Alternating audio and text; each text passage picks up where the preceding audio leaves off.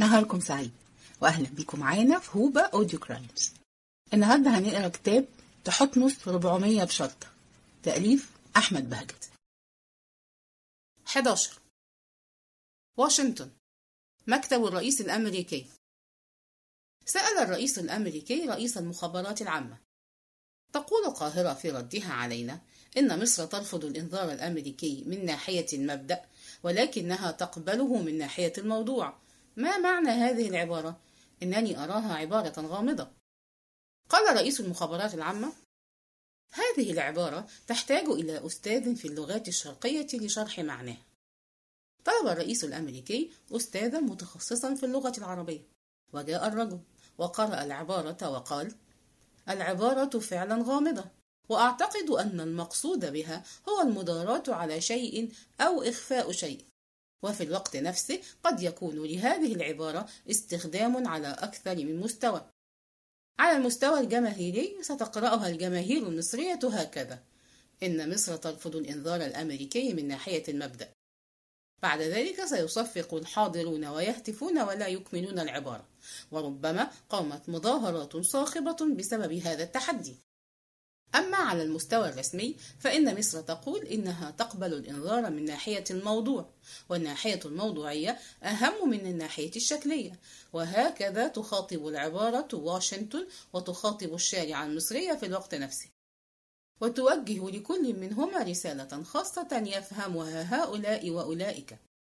قال الرئيس الأمريكي إن اللغة العربية لغة غنية جدا لماذا لا نستعين بها في حملتنا الانتخابية القادمة؟ إنها يمكن أن تنفعنا كثيرا في مسألة الوعود الانتخابية. قال خبير اللغات إنها فكرة مدهشة ولكنها تقتضي منك أن تدرس هذه اللغة. قال الرئيس الأمريكي نعم نعم هذا صحيح. ولكن المشكلة كلها أنني يجب أن أعثر على ثغرة في برنامج الحافل. ما علينا؟ ماذا يقول الرد المصري عن الصاروخ المسلح؟ قال رئيس المخابرات ينفي المصريون أن يكون الصاروخ مسلحا بأي سلاح يهدد المريخ. سأل الرئيس الأمريكي ماذا عن السلاح الكيماوي؟ قال رئيس الأركان إن الرد المصري ينكر وجود أسلحة كيماوية ولكن أجهزة الاستشعار الأمريكية أفادت بوجود رائحة انبعثت من الصاروخ وهي رائحة قاتلة فشلت معاملنا في معرفتها. قال الرئيس الأمريكي هذا عجيب. كيف نعرف أن المصريين يحملون سلاحا كيماويا أو لا يحملون كما يقولون؟ قال رئيس المخابرات ليس هناك سبيل لذلك سوى إسقاط الصاروخ. قال الرئيس الأمريكي إن إسقاط الصاروخ سيعتبر عملا عسكريا ضد مصر وضد العالم العربي وهذا يهدد المصالح الأمريكية في منطقة الشرق الأوسط. دعونا نفكر في حل أكثر نعومة.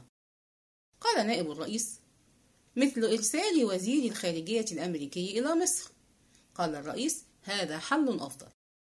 انتهى الاجتماع وطار وزير الخارجية الأمريكي في طائرة عسكرية متجها إلى مطار القاهرة الدولي.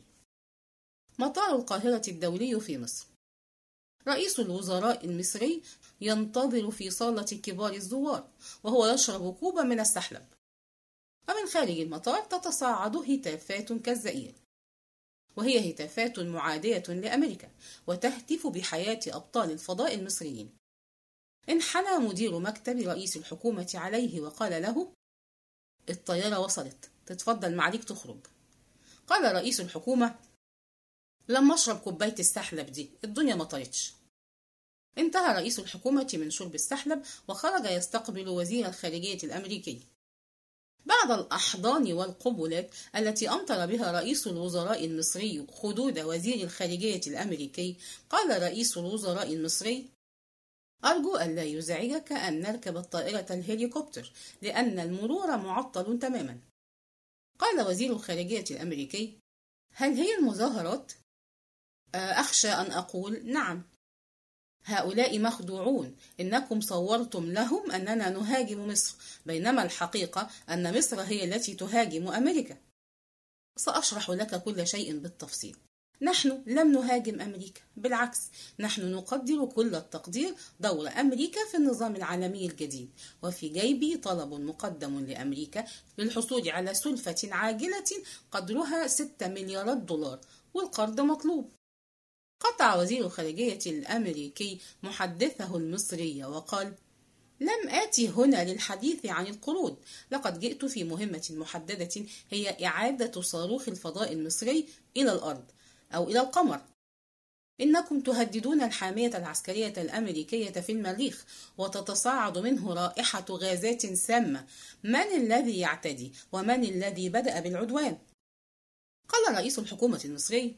وهو يسحب من جيبه كتابا يقبله ويضعه على جبهته. هل تعرف ما هذا الكتاب؟ لا أعرف. هذا هو القرآن.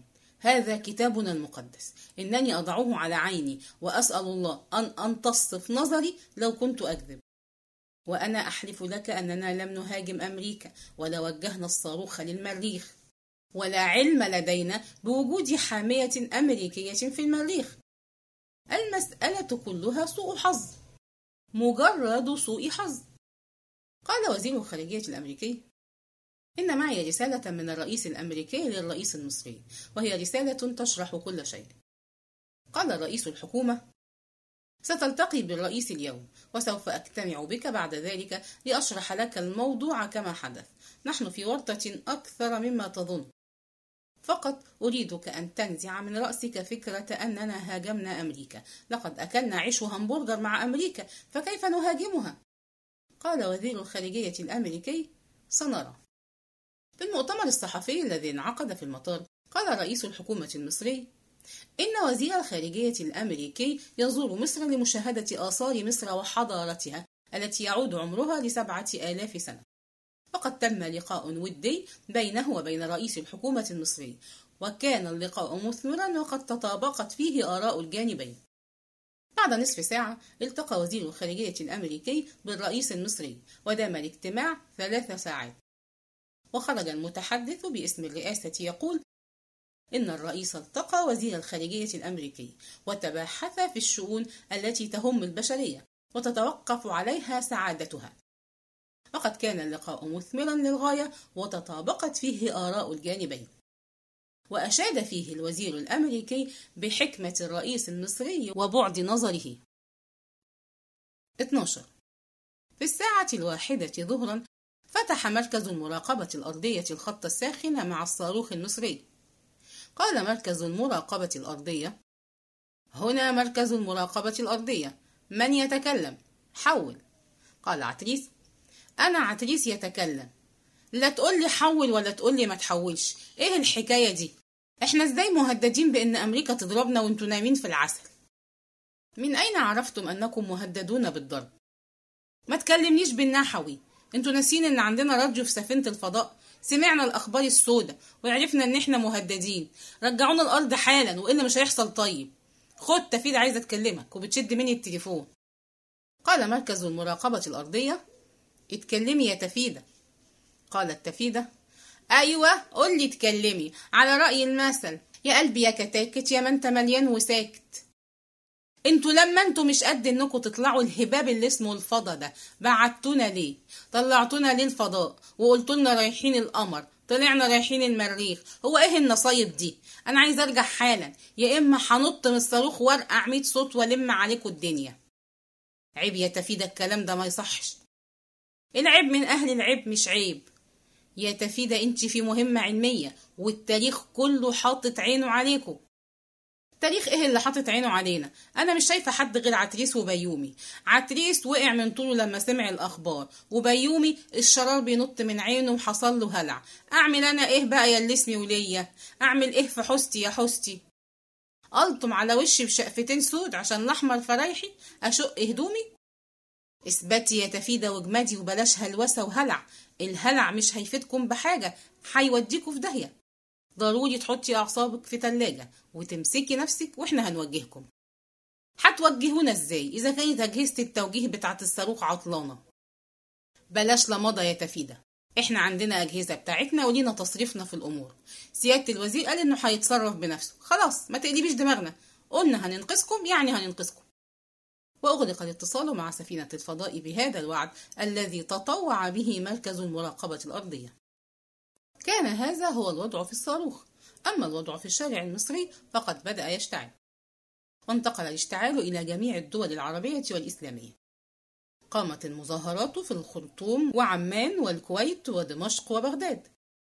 ولم تلبث أن انتقلت إلى إسلام أباد وكابول وطهران وغيرها من العواصم الإسلامية. وبعد ذلك انتقلت المظاهرات إلى أوروبا. كان المتظاهرون في العالم العربي يرفعون شعارات تقول طز يويك في أمريكا. أما في الدول الإسلامية فكانت الشعارات تقول الله حي الله حي ضاع الصاروخ وماهوش جاي.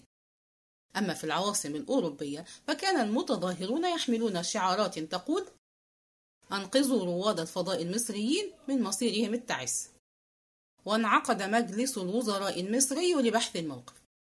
كان الجو عاصفا وكانت صحف المعارضة تطالب الحكومة بالاستقالة وكان الناس جميعا يؤيدون صحف المعارضة. وقال رئيس الوزراء بعد أن شرب كوبا من السحلب السحلب ده عجيب زي السحر. هنعمل إيه في مشكلة الصاروخ ده؟ الدنيا كلها مقلوبة والمظاهرات قايمة قاعدة. إزاي الصاروخ ده منزلش على القمر؟ وإزاي مش بيفتح غير من بره؟ ده إيه سوء الحظ ده؟ ومين اللي مسؤول عنه؟ إيه رأيك يا وزير القمر؟ قال وزير القمر يا معالي الريس إحنا عملنا اللي علينا. والصاروخ وصل القمر. إنما هو اسمه صاروخ الفضاء. يبقى مسؤولية وزير الفضاء. هو المسؤول الأول والأخير. أنا معايا وثائق الصاروخ والمانيفستو بتاعه. مفيش فيها إن الصاروخ ينزل على القمر. ده صاروخ فضاء. رايح فين؟ دي مسؤولية وزير الفضاء. التفت رئيس الوزراء إلى وزير الفضاء وسأله إيه رأيك في اللي بيقوله زميلك العزيز وزير القمر؟ قال وزير الفضاء رأيي في الزميل العزيز إنه كذاب وبيكذب في ورقة رسمية. أنا مش كذاب. كذاب وهثبت لك. اسحبها فورا وإلا حواليك. قال وزير الفضاء وهو يهجم على وزير القمر أنا اللي هوريك.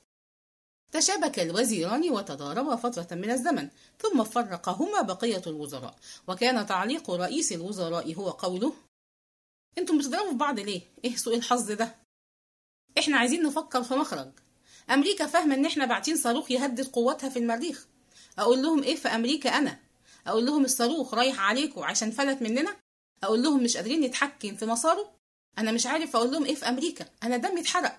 هاتولي كوباية سحلب حضر كوب السحلب وراح رئيس الوزراء يرشفه بسعادة. ثم قال إحنا ضروري نعمل تعديل وزاري محدود. كل شيء محدود حلو. من غير حدود تبقى الدنيا فوضى. خلاص أنا عملت تعديل وزاري. يعفى وزير الفضاء من منصبه ويعين وزيرا للقمر. ويعفى وزير القمر من منصبه ويعين وزيرا للفضاء. أنا أعتقد إن ده أفضل. أنا بقول جايز نكون محسودين. يمكن التغيير ده يفك العكوسات.